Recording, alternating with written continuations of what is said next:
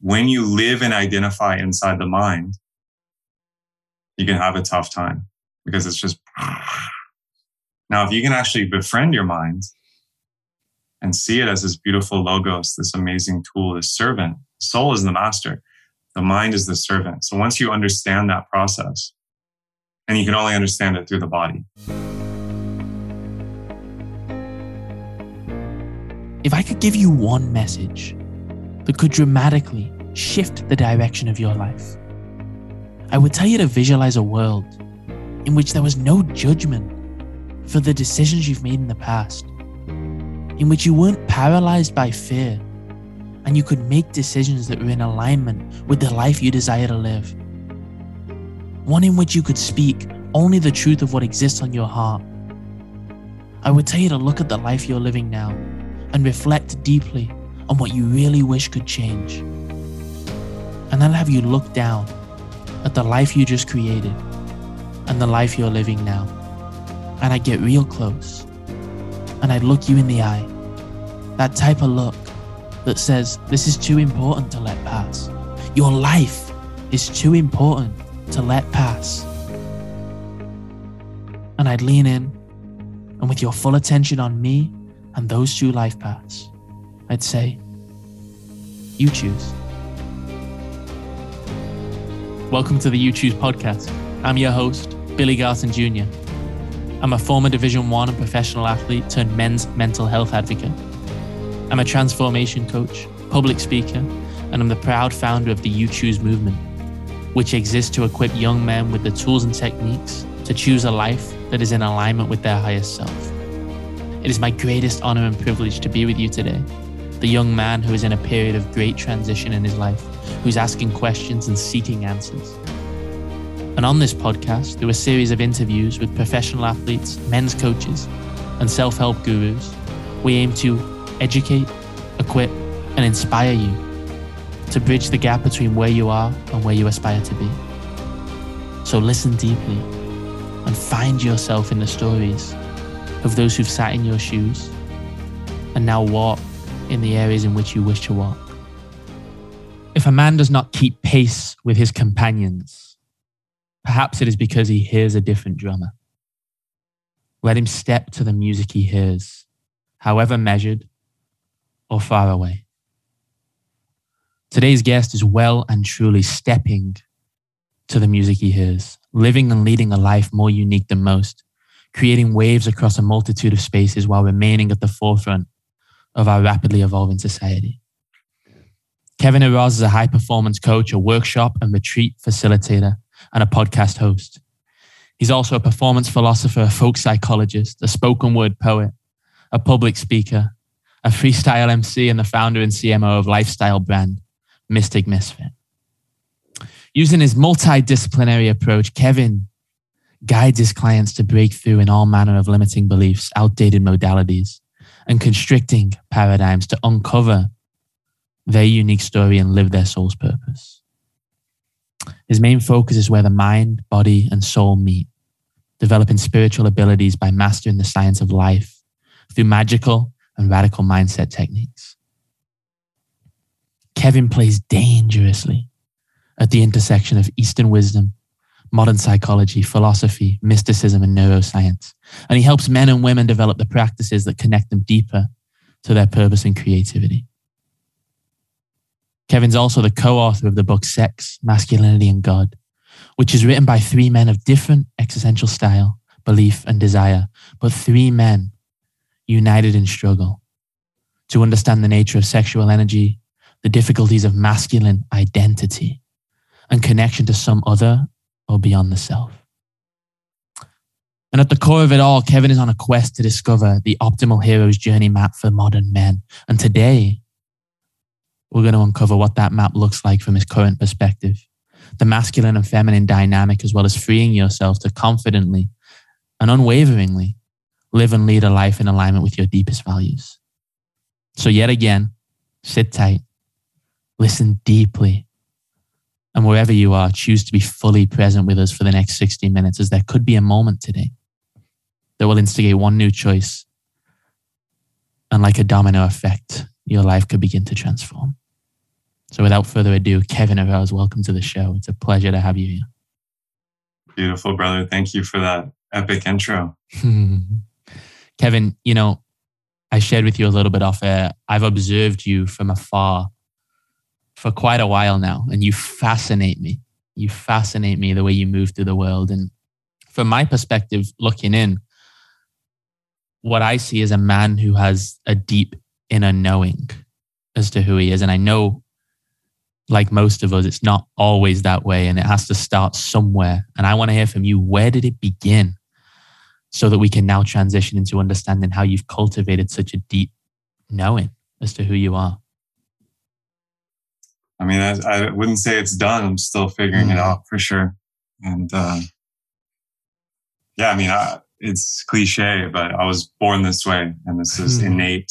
And I should say also that I'm an ordinary man. So, you know, extraordinary men, extraordinary people are actually just ordinary people. Yeah. And it's important to remember that. Um, and I am reminding myself, obviously. But yeah. uh, I can honestly say, even from my youngest yeah, moments of, you know, being a young boy, super curious, super imaginative, obsessed with, you know, learning about nature, learning about life. And yeah, yeah I would say a big part of it was um, literature, reading literature, going deep into film, going deep into um, the imagination. Yeah. Even from a, like as early as I can remember, is probably one of the main golden threads. Mm. You know, as we know, those early years hold such a key piece of how we show up to the world. For you to be so creative and observant and uh, the way you've described it as, as a young boy, was that always encouraged? Yes and no. I mean, it starts, it started with nature, right? Like being obsessed with nature, being obsessed with observing and collecting, you know, fossils and rocks and learning about biology and learning about, mm-hmm. you know, the animal world. Yeah. And, you know, this just extended and extended and extended and basically extended to the point where, you know, it's the science of life or the study of humanity. And that's where mm-hmm. like mythology comes in and literature. That's where psychology and philosophy come in. And, you know, mysticism and spirituality, which is, has deeply fascinated me for a long time. Yeah. How does that relate? Like mysticism and psychology and, and the spiritual world is, you know, you, myself included, uh, uh, have managed, from my perspective, looking from the outside in, to fully embrace every piece of the world of mysticism and, and psychology and spiritualism. And there's a lot of young men, the audience that I serve are young men that are still questioning. They're questioning their own understanding of, of spirituality and, and what to believe in and, and where to place their attention. And, you know, for those guys, myself included in many moments on this journey. Where do you begin and, and, and what do you speak to for them? It's a very personal journey. So every man, every person, every human being has to relate to the divine in their own way. Mm. And the issue is, is that organized religion, for the most part, is extremely damaging to that yeah. journey because they just give you a canned answer. It's like you have a question. Oh, everybody answered it for you. Here you go, off the shelf. You can just take that and run with it. Mm. It doesn't work so great. And I, I know that journey from being raised Catholic, and I know that journey through many people I've worked with. And, you know, ultimately it comes back to your own heart, that inner voice, which is always there. It's always present. You just have to connect with it. Yeah. Um, if you sit in nature, if you sit um, in meditation, if you go to beautiful spaces, you can do it through art, you can do it through dance, you can do it through prayer, silence, etc. Fasting. There's many, many, many, many paths, but you have to find yours, and that's like the ultimate thing. And it's cliche, and everyone says it, but it actually is true. Yeah. So this is kind of where you have to. That's where the rubber meets the road. So you said that you said understanding this journey. Obviously, growing up Catholic, I also similar to you. I grew up Catholic what was that journey like for you of, of finding I'm, I'm curious from a personal perspective here of navigating that relationship and, and really building your own your own foundation yeah i mean something in the catholic religion and i think christianity which i was most familiar with but you find it in islam you find it in buddhism you find it in the major religions and it is this light, it's this shining energy of truth. You know, we want to move towards truth. We want to move towards wholeness, which we call the we call the Godhead, God, mm-hmm. Goddess, whatever, the universe. It's just the ultimate thing, and we all want to move towards it because you know there's something in human beings that we have to make meaning of reality, and this is the ultimate meaning.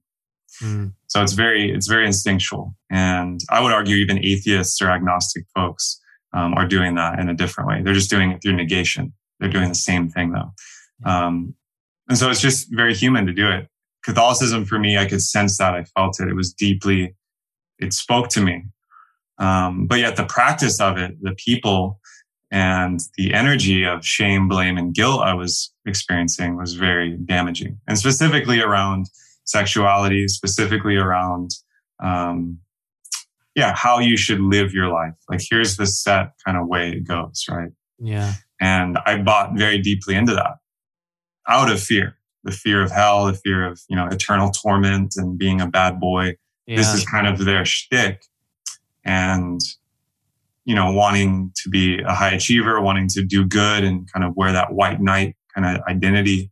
That was what I went down. And this mm. was a beautiful path of pain and awakening but also very challenging. Yeah. Um, yeah. Which I'm probably preaching to the choir here.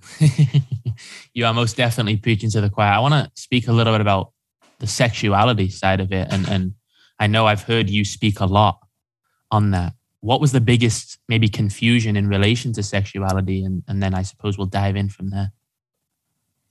Yeah, I mean, you're a human being, you're a young man, right? Your testosterone comes online, you hit puberty, you're, you're sexualized, you're a sexual being, right? And then, you know, these folks in robes or at the church are telling you, now, now, if you masturbate, if you have sex before marriage, if you, et cetera, et cetera, et cetera, you will go to hell and this loving God will punish you for all time. You know, it's like this to, for a young person to hear that around their body and something that's extreme, like the most natural sacred thing, sexuality, literally what yeah. has created each of us, literally the force of love manifest, mm. um, completely natural in, in, the most basic sense, where it's yeah. the body, it's the primary real and platform of experience is your senses and your body. And to, to shame that, you know, and it's right there in Genesis. The first yeah. thing that happens is Adam and Eve get in trouble, you know, Mm-hmm. They got to mm. cover up and they're naked and erotic in this garden eating a plant that's giving them, you know, vision and, and then they get, they get in trouble. Right. And this is, this is really the issue and the codex of, you know, call it the empire, call it imperialism, call it the patriarchy, call it, um, the old world. Um, it, it, has to control sexuality mm. and set the person against their body. And so I experienced this as, oh, fuck, I'm a sexual being. You know, I had girlfriends, but I was like, I can't have sex, right? Yeah. Sex. We can cheat and do all this other stuff, you know, cheat the rules, but we can't, you know, and this, this idea really grew in me and grew in me. And it was all based in fear. Yeah. And yeah. And now I, I see how there's many layers of this. It's not just Christianity. There's many, many religions and non-religions that are practicing this kind of um, repression yeah. of the human body. Was that shame around that for you at the time? 100%. Yeah.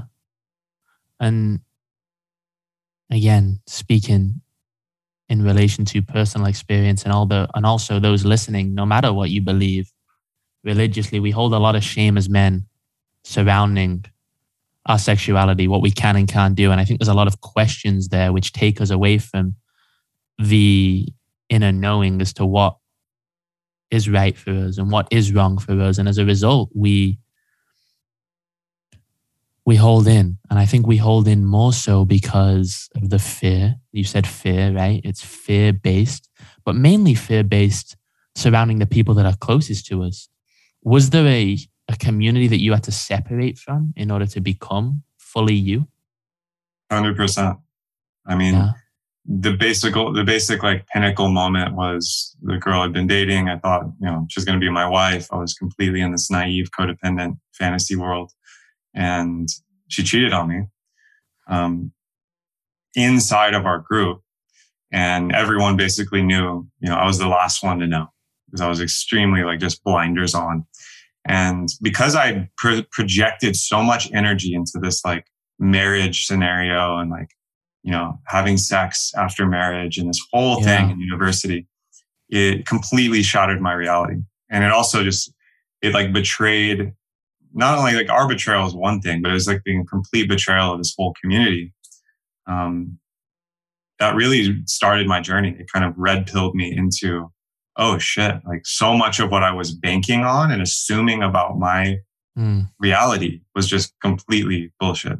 mm, And this was kind of one of the best things that ever happened to me, even though it was like, you know, weeks of depression and insomnia and anxiety. And I was started to drink heavily. And, you know, all these things came up that were just the emotional pain of years of denying my desire as a man. mm, And also playing into a codependent and extremely isolating type of relationship mm, that was based on like, you know, very infantile ideas. Mm. and this is this is part of that you know the shock of awakening. It's often very painful because most of us didn't have parents that had you know awareness around attachment styles or praised eroticism or taught you know healthy ways to relate to sexuality to yourself to others you know. This is quite rare Yeah. and it's not taught in school obviously Yeah. I'm I'm fascinated by this piece of this conversation. I want to dive deeper here into you said, you know, almost trapping our desire. I believe in my experience of of my own journey and, and working with the men that I've worked with that so much of our unhealthy coping mechanisms and, and our unhealthy ways of showing up to the world and the pain that men have caused to society and to women and to ourselves for so long as a result of us trapping our innate desire and not feeling that we can fully express it. So, my question, I suppose, is how can we, in a healthy way, express the fullest of our desire without fear, as you said there? i mean the first step again it comes back to self-knowledge Mm, you have to experience it for yourself and actually discover it mm, a lot of folks are walking around with program desires or desires that they think other people will approve of them having. yeah. And their real desire may be something way different. They may think it's weird. They may think it, no one can receive it. They may think it's not okay. And this is part of that journey is understanding and exploring and fucking up and experimenting with, Mm, you know, what, what are your desires? What kind of relationship do you want to have? Mm, You know, what is your essential libido calling you to do? mm, right? Like your creative energy. It's not always sexual, but it's it's that creative desire, life force energy. Would you And say it's the most precious thing. would you say step one then is just the courage to face yourself in in where you're at in this moment? Yeah, that is step one. And obviously having a practice that you can go to, having a mentor, having a community helps immensely. Hmm. What was that like for you? How did you, you know, one of the biggest things for me, and I'm going to take a couple steps back here in me finding, and I'm still finding, I'm still searching, right, as to what I believe and, and to, as to who I really am innately and being able to express fully my, my desires. Um, one of the most difficult parts for me in my journey over the past three years has been as I've left the community that I know don't align with where I am, continuously finding myself back in that same community out of fear of being alone, right? Out of fear of just sitting in that middle space between finding the new people. Right? And I see a lot of guys in that place. The fear of being alone leads them to women that they know they shouldn't be with, or communities that they know they shouldn't be surrounding themselves with, people that they don't even enjoy being around. Right? In that middle gap, first and foremost, did you have that middle gap? And secondly, what is the process of being able to sit so deeply in that discomfort and then eventually, inevitably searching and seeking out the community that does align with your your deepest beliefs? Yeah, 100%. I mean, in the hero's journey, this is the departure from home, right? This is mm-hmm. entering the unknown world, the desert, the wasteland, the forest, whatever you want to call it. And it's essential. And we all do it, even if we aren't conscious of it. Now, the ultimate thing there to, to notice is just the fear of being alone, which is core, core human fear. the fear of separation from everything, right? The separation from God is maybe the, the deepest one, but it's the separation from the community, which makes mm. sense because as humans, you know, evolving over the last million years, if you didn't have a community, you're probably dead because that meant mm. food, that meant a mate, that meant, you know, shelter, protection. So it's very deep in our DNA. And this doesn't mean you need to be like completely alone, but this is now in the modern sense a, an emotional or psychological aloneness because you need to be around the stimulation of society and people that make you feel comfortable. Yeah. And you know, I, I went very extreme because the disillusionment I experienced. I also was, um, you know, starting to get into psychedelics and plant medicine. I was deep in philosophy. I was extremely curious and almost radical, where I was like, I'm going to surround myself with all kinds of people, and I'm going to go into nature alone. And I was, you know, I was raised um, a Boy Scout and I went through all the way through Eagle Scout. So I had a lot of time in nature alone, you know, camping, canoeing, backpacking, um, starting to learn meditation and yoga and martial arts. And it kind of just, I, you have to become friends with your mind, basically. Mm. And even more so, friends with your heart and your soul, your spirit, mm. whatever that is, right? And most people don't even know that it's there because they've never stopped to listen. Mm. And if you are truly loving yourself, this isn't like a bubble bath or like eating some chocolate. This is like, I love myself no matter what. Then when you're alone, there's not an issue because you're never alone. You're never actually alone. Even sitting in a mountain wilderness without humans anywhere, if you stop and you listen and you reach out with your senses and you become still, you're surrounded by life.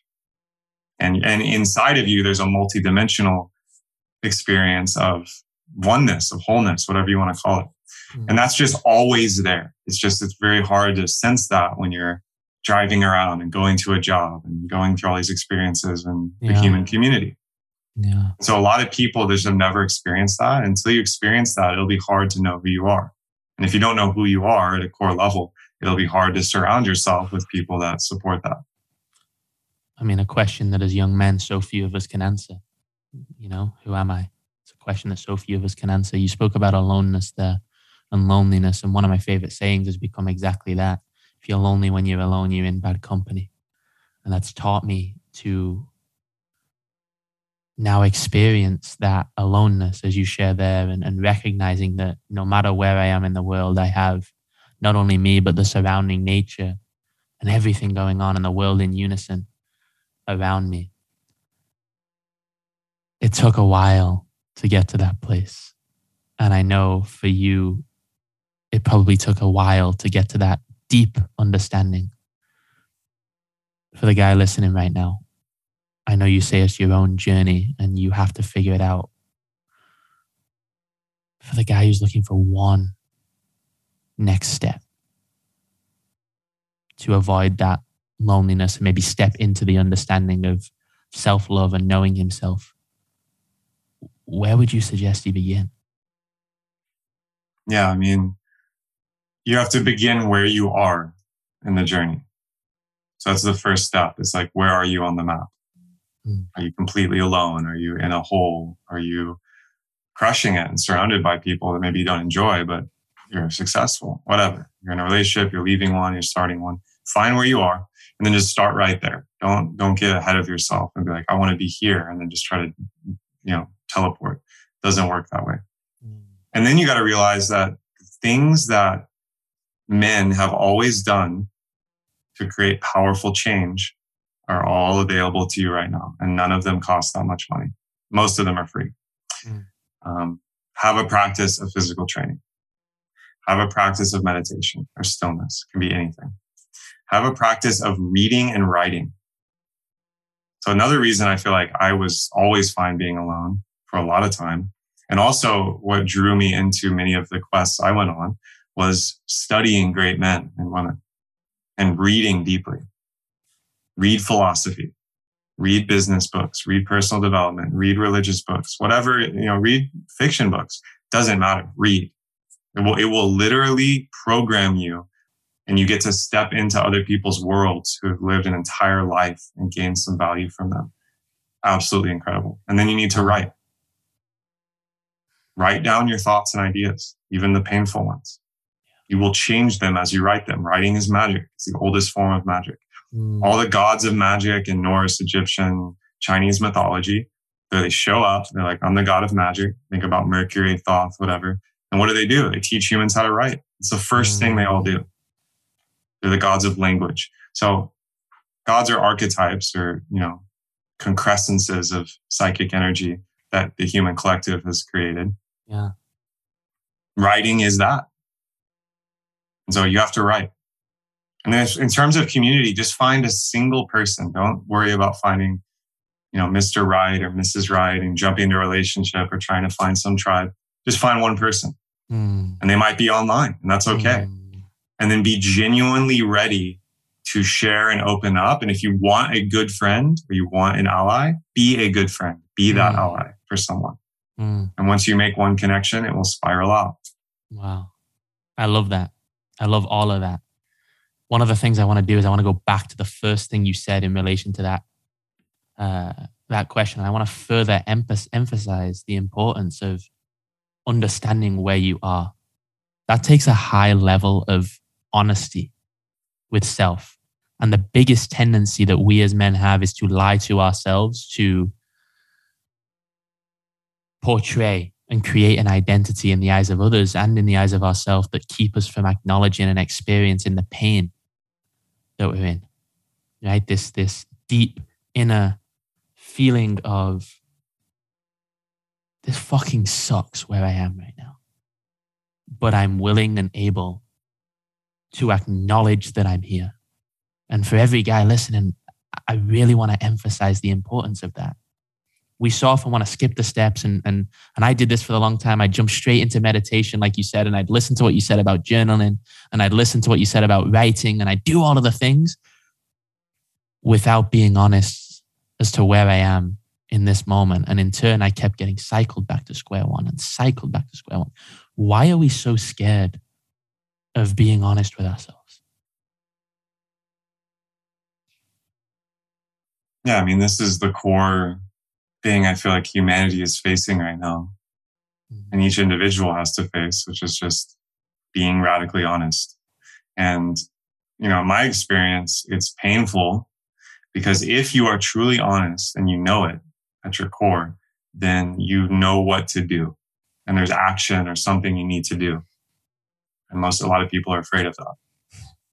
And also, you know, it's, it's okay and it's not wrong or bad.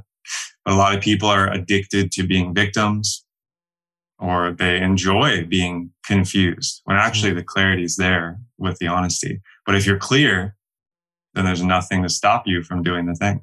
Mm. Why do we enjoy job, being whatever why do we enjoy being confused so much? Why do we why do we like that? Why do we like playing the victim? It's comfortable. It's a, it's a comfort zone. It's a safety blanket.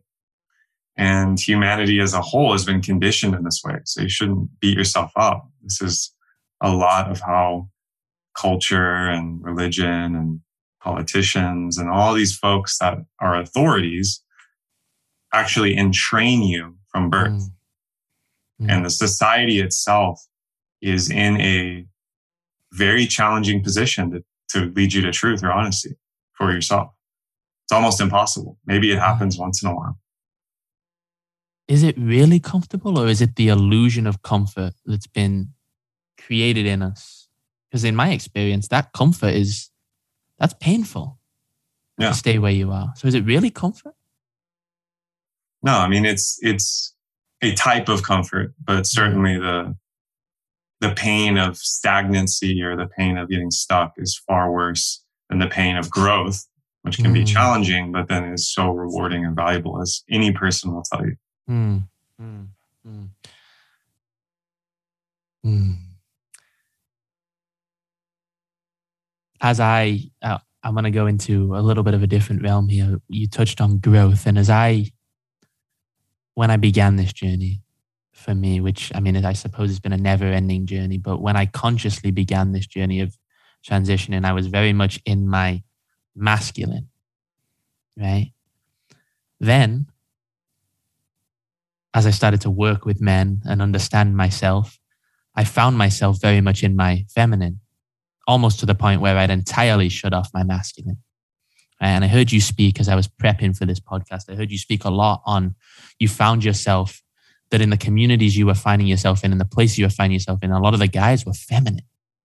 Right? And you had to ask yourself those questions surrounding, you know, femininity and and and your own masculinity and, and finding the balance. And I'm not a big believer of balance, but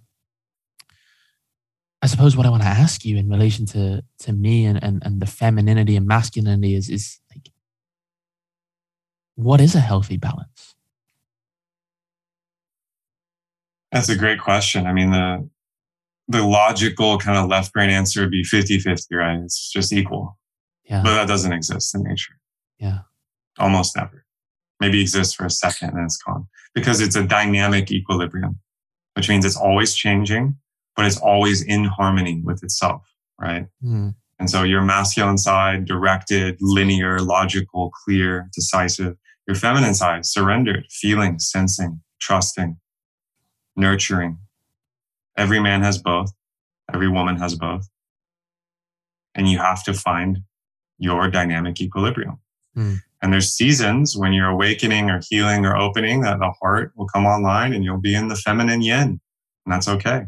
Yeah. And other times you're hustling or grinding and you need to get complete a mission and you'll go full yang into the masculine.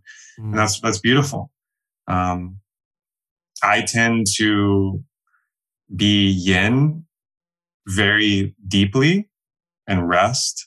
You know, it's not that I'm being feminine, expressing femininity, but I'm just in that subtle energy of, of, of stillness. Mm. Like imagine a cat. It's, it's mainly just relaxing and holding its energy. The lion. And then it explodes into action and it can just Mm. get it done, hunt, move. And if it needs to stay there and move in that very masculine energy, it can. And that's, Mm. that's kind of the way I relate to it. Um, but I think every man has to find that for themselves. And, you know, if you've never encountered your feminine or if you don't even believe like feminine, you know, what is that? yeah. You're going to have a hard time when you first feel it. When the pain comes up and the heart starts to open and your life is asking you to go into that energy, it'll be really difficult. And some men, you know, go very extreme, especially in the kind of new age type communities. Yeah, yeah. Speaking on that, for those who have never experienced the feminine and really don't even know the difference and have been entirely in one or the other without knowing, when is it appropriate and healthy to be in either state? For example, let's begin with the masculine, right? In what instances is it healthy and appropriate to express a form of anger that for me, for example, for so long I suppressed? When is that healthy? Yeah. I mean, you're going to have to figure that out in, in terms of context. So are you in a safe place? Is there consent? Are there boundaries? If you're alone, you know, are you going to express it in a healthy way? You know, hit a punching bag, hit a pillow, scream into, you know, the earth or like move your body in a certain way. Super healthy. Express the energy. That's what it's meant to do. Yeah.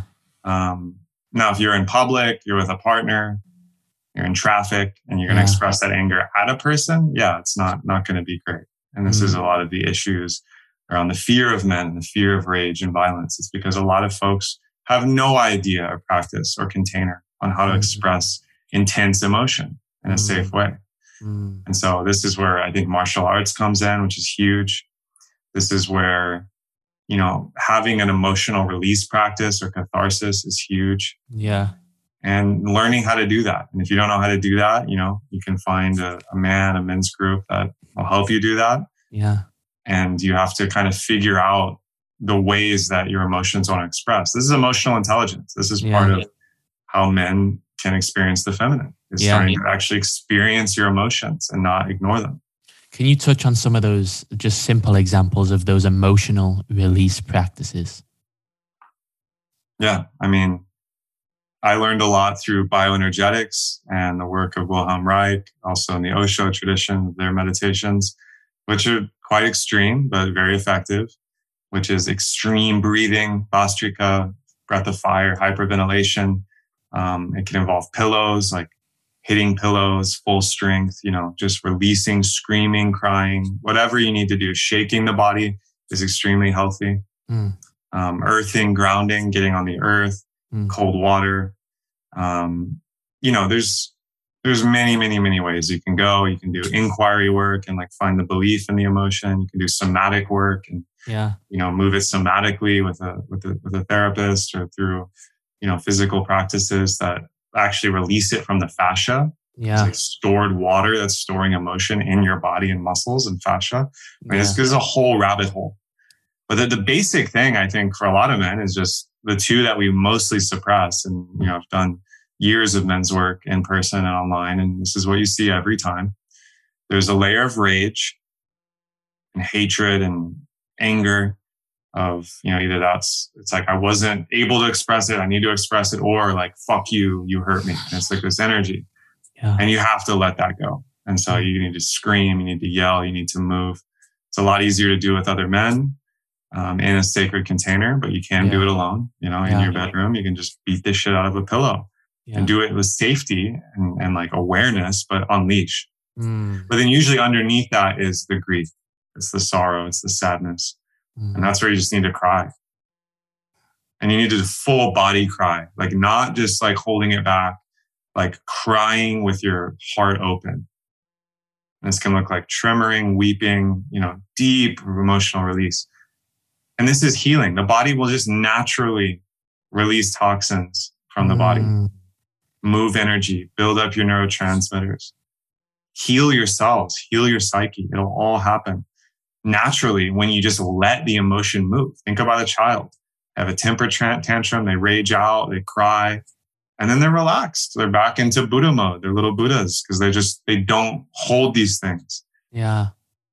Is that why we as men, I mean, uh, on the whole, cry far less than women because we hold so much rage in? Is that is that at the forefront?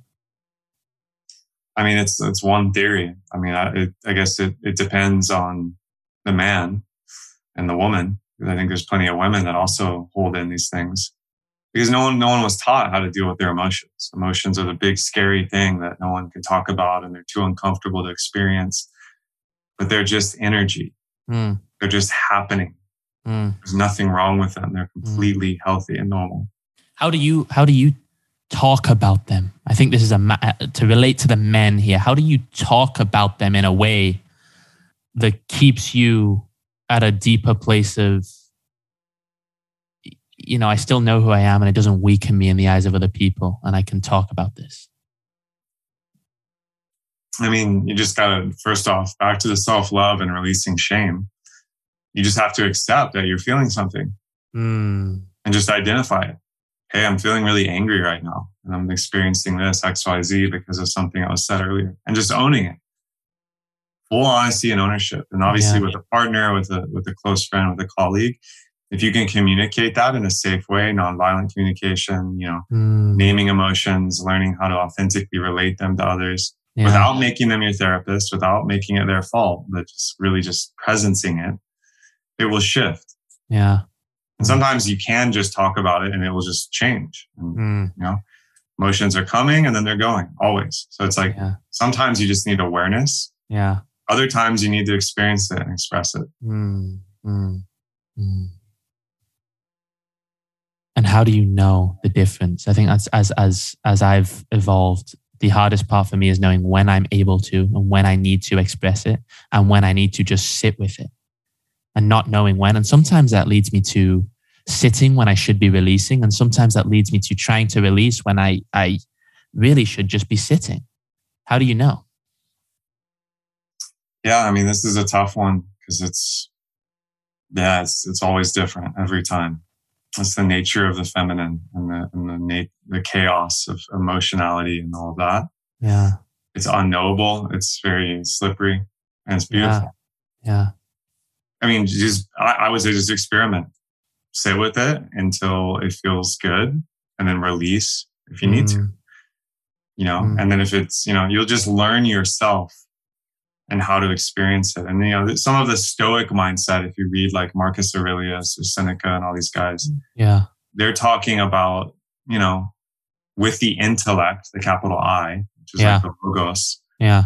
just sitting and observing the emotion and maybe Mhm. not expressing it, Mm. maybe expressing it through physical training or fasting or experiencing nature, but not, you know, necessarily throwing a temper tantrum. So that's where some of the catharsis, emotional release stuff can get tricky because it Yeah. can become addictive or you just need to release, release. And sometimes that's 100%. actually not. You need to actually sit with it fully.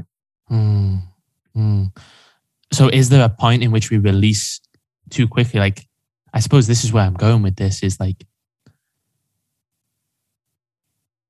if we release too quickly, we don't get the time to fully process and understand what this is attempting to teach us, right? And there's a, such a fine line between how long we hold on before it becomes harmful, right? So, is there a level of pain that we are meant to allow ourselves to experience? Like, is there a level of of hurt that we are meant to continue to sit with? I mean, I, I think so. They're always teaching. Nature wastes nothing. Evolution is so wise. The emotions are there moving energy. They're energy in motion. So they're doing something. And you got to let them do what they're, they're there to do. They have a lot of information for you. Not always verbal. And that's really where you got to get curious Hmm. in my experience, the emotions are so healing and beautiful when you just allow them to move, and they will always move. Even if you resist them or try to trap them or ignore them, they'll just do their thing. Sometimes it's really uncomfortable because if you're not aware of it or you're trying to push it away, it'll do it in painful ways. But Yeah. as long as it's moving, it's like water. When water gets stagnant, it'll get fucked up. So if you do stagnant emotion, you're in trouble. But if the water's flowing, you're going to have life. So I suppose so much of it is about being able to be still and just listen.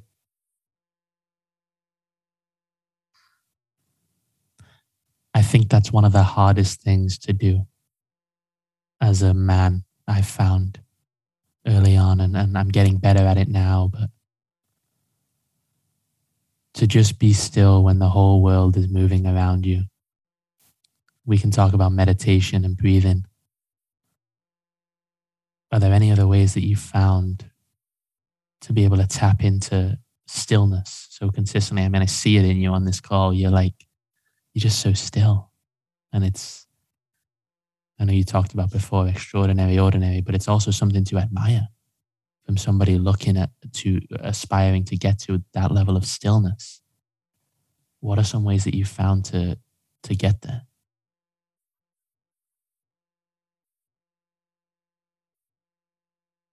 I mean, I, I may appear still, but my mind is constantly moving at quantum warp speed.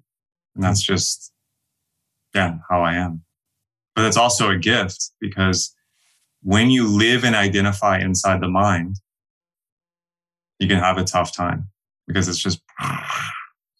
Now, if you can actually befriend your mind and see it as this beautiful logos, this amazing tool, this servant, soul is the master. The mind is the servant. So once you understand that process, and you can only understand it through the body, in my experience, Mm, um, you're not going to do it by just imagining, you know, transcendental ascension pathway that's outside of your body. It's all happening here. It's here right now. You're in a body for a reason. So you have to experience that. And all the practices are just there, developed by these ancient people, these sages, these yogis, to just be vehicles. Mantra is just a vehicle. Breath is a vehicle. Yoga is a vehicle. Martial arts is a vehicle to bring you to the, just the knowingness. mm, At some point, you have to drop the vehicle or switch the vehicle. And all those things are tools and they're amazing. And I've gone deep into them. And, you know, to this day, I use them sometimes, but I don't need the tools all the time mm, because it just becomes an all day meditation. You're constantly just in awareness. yeah. You become loving awareness. Mm, And, you know, the number one is nature. yeah. Put your feet on the earth, swim in cold water, have the sunlight touch your skin, go alone into a forest, go alone into a desert, go alone into a mountain wilderness, and just sit and just listen. You don't need to do a fancy yoga or bring your Tony Robbins journal and sit. You know, just just be there and just observe nature, just sit and stare at running water, watch animals, look at plants, smell the wind, touch the flowers. Like you, you will just instantly be transported to the place that's talked about in all these books, nirvana and heaven. Like it's just, it's there. Nature's it. And if you just get silent and alone in nature, it just happens. No phone. Hmm. I love what you shared there. You said the soul is the master, the mind is the servant. I think we have it flipped. Many of us, we have it flipped that the mind is the master. Is that an education problem that we that we get taught in schools to trust our mind and, and pay attention to our mind way more than our bodies? Hundred percent. This is this is the legacy of thousands of years of folks in the West just really, really missing the point. Even guys like Aristotle, Descartes, you know, and I've studied all these guys. They're titans, legends, geniuses, but they went so deep into the left hemisphere of the brain and into materialism and just mind and science on a level that, yes, creates amazing technology and progress and incredible tools, power tools. We have these amazing tools like the internet and this technology. It's amazing what we've been able to create but what are we creating it for? Hmm. And that's what has been forgotten. Hmm. And the, the mainstream reality completely denies its existence. Intuition, the heart, the soul, non physical reality, non ordinary states of consciousness doesn't exist. Where's the proof? Show us. Hmm. The proof is here. It's facts, data, dates, history. Program these children with that so they can be in our consensus reality. Hmm. It's completely backwards. So, what are we creating it for?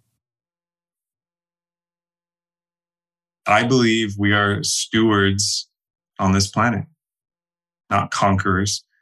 We're here on a garden world with all the beings that live in this world. And we're here to live in harmony. We're here to create meaning and be like the point species, the steward, the gardener on the garden planet. Mm. And we can do that. We can provide a you I mean this isn't even utopian. This is just obvious.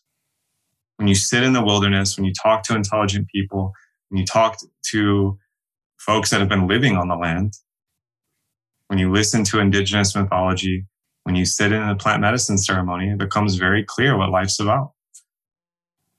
It's about loving each other and living in harmony with nature. And that's it. All the other stuff is just fancy ways to play these human games, which are amazing. And some of those games are really important. But we can't destroy ourselves, destroy the family, destroy nature, destroy other beings mm. in pursuit of these games finance, war, religion, dogma, all these fucking games that humans have come up with. Yeah if we're destroying our environment and ourselves in the pursuit of that, what is that? You have to get really curious around what is driving that. What is mm. that really? Is that why we pursue ego death, for example? Because so much of what we have come to know as society is based around winning and losing, winning the war, winning the game, achieving the thing. And what you shared there, that has nothing to do with winning. That's just being.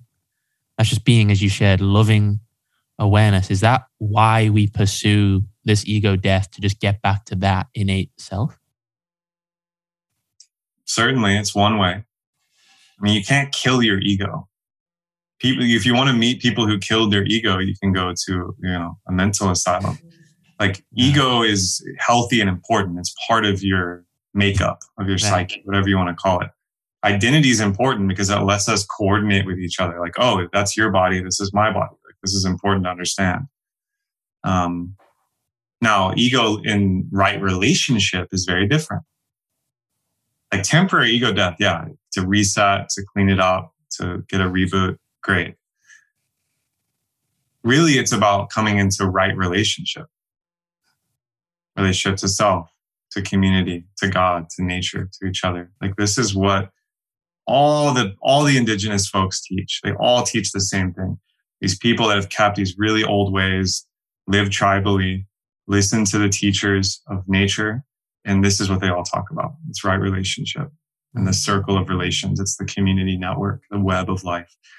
And the Western idea is that you're solo, you got to fight, you got to conquer to win, winner takes all. This is a zero sum game and it doesn't work. Mm. It's complete illusion, it's complete pathology. Mm. Created some dope stuff, you know, capitalism, technology, you know, the rampant neoliberal agenda of let's just extract and create everything and hyper specialize. It's it's great. You know, I can order anything online and it'll show up on my doorstep later today. Like Amazon is amazing. It's a miracle. Yeah. And again, what are we doing it for? Is it in right relationship? So in in I suppose in modern society to survive you need some level of of combination right with also a desire to achieve and, and and so how do you combine the two while also being just this innate loving awareness as you as you as i love that you that you shared in that regard? How do you combine the that's two? a Ram Dass term by the way. I know i love that song. master. i am loving awareness. That's one of my favorite my favorite uh, East Forest? So mm, good. yeah. Yeah. I mean this is this is kind of the goal of humanity's evolution as far as I can see is learning to balance this. Balance right with the left, above and below, masculine and feminine. Mm-hmm.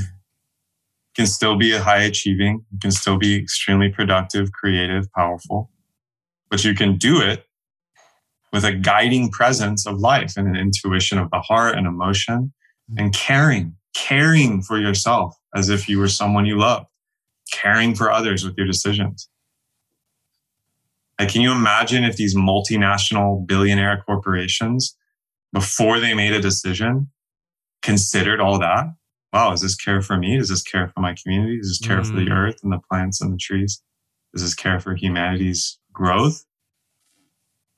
If that was the guiding focus of all these people's decisions, we'd have a radically different world overnight. Mm. And, you know, I think we're getting there. It might take a hundred we're getting there.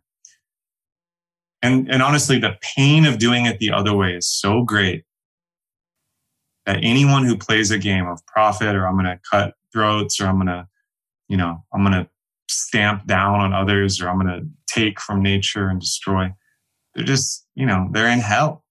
That's hell. That's a disconnection. You can do it for a while. You can even temporarily win. Mm. But at the end of the day, we all know what happens. Mm. You're sitting on your deathbed and you're alone. And it wasn't worth it. Talk to any of these guys that played it that way.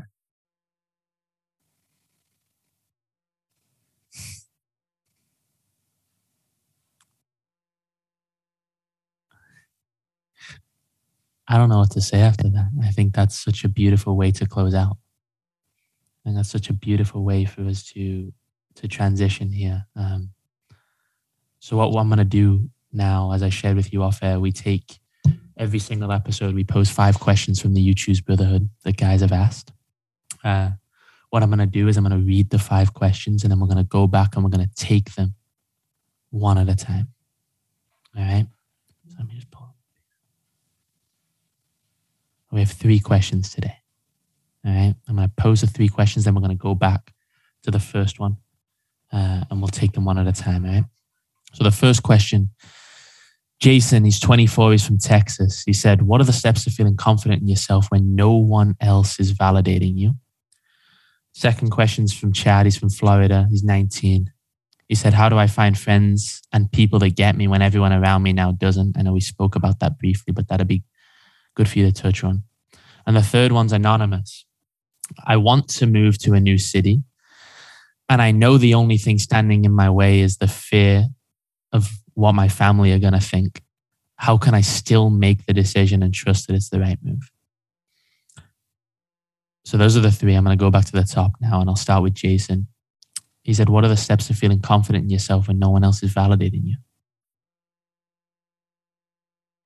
You got to rack up small wins, gamify it, hmm. make it simple. Validate yourself. Why do you want validation from other people? That's the first question. Go deep into that. What do you actually want?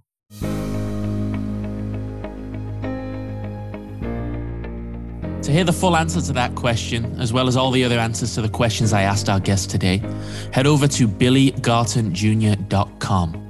Scroll down to the section that reads, Are you looking for a place to figure it all out? Click on the button that reads Count Me In, fill out the information, and a member of my team will be sure to reach out to get you involved in the You Choose Brotherhood. Boy, will this brotherhood change your life. Community and connection meets courageous conversation. Monthly mastermind calls, bi monthly brotherhood check ins, mini courses, and answers to some of your life's greatest questions.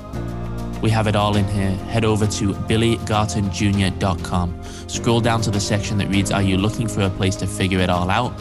Click on the button that reads Count Me In, fill out the information, and a member of my team will be sure to reach out.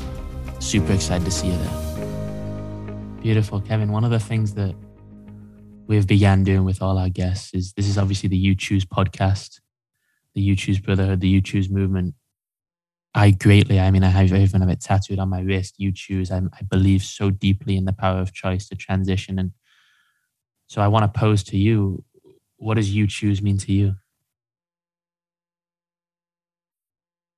Yeah, choice is choice is everything. Free will. We have free will. So choose, use it, decide. To me, it's it's your ultimate superpower your ultimate superpower. I love it. Kevin, this has been incredible. You've shared so much, so much wisdom and so much truth from your the perspective of where you stand, and it's definitely opened my eyes to to so many things. For people listening, where can they find you, and how can they get more deeply involved with with you and your work? Yeah, I really appreciate you, Billy, and you know inviting me, and love your podcast style also. Um, yeah, I mean, uh, you can find me through my name um, at Kevin J Arauz A R A U Z on Instagram, Twitter, Facebook, YouTube, all the places. You can go to kevinarauz.com. Um, you know, at this point, I'm I'm really deep into Web three and crypto. I write content for a Web three company and host a podcast through them, and just I'm a deep student of you know the whole blockchain Web three game right now. I mm think it's one of our best renaissances that's happening. Um, but I do one-on-one mentoring. I have two online courses that you can kind of take on your own. I start clients with, and then I prefer at this point to just do longer term containers, um, usually centered around business and helping people develop sales marketing strategies, usually helping other coaches or mentors or people that are client-based services um, really up level their business. And then also on the other side is deep archetypal work mm-hmm. for singles and couples, you know, unlocking primal polarity, tantra, deep sexuality and intimacy being met, and also the shadow work of exploring the archetypes of wow. your being. Wow. I love it. I love it. Well, Kevin, thank you so so much from from the deepest part of my heart, honestly, for for showing up. I know we we had to move this a few times, and and I've been incredibly looking forward to this to this conversation, and um, I'm just so grateful. So thank you, thank you. Thank you, brother. To everybody else, I never would have thought that when we initially launched in season one, we'd have gone to the place we did. And now, in these first few days of season two um, and its launch, to be where we are. And so, I, I just want to share my deep gratitude for all of you guys who are subscribing, leaving reviews, and, and supporting in immense ways. It is because of you that this podcast reaches the people it does that we get the response we do. And, and I'm just so, so grateful. So thank you to those who have reviewed, subscribed, listened, shared, all of the things. And to those of you who have listened and, and, and are gaining value from this, it would have mean so much to me if you could go and leave a review, go and subscribe. Your support is what pushes this podcast out to more people. So thank you so much for being here. And as I always say, as we always close out this podcast, on top of everything we share, remember that it is down to a choice, and a few simple choices could shift you from where you are to where you aspire to be. You choose. I'll see you all next week.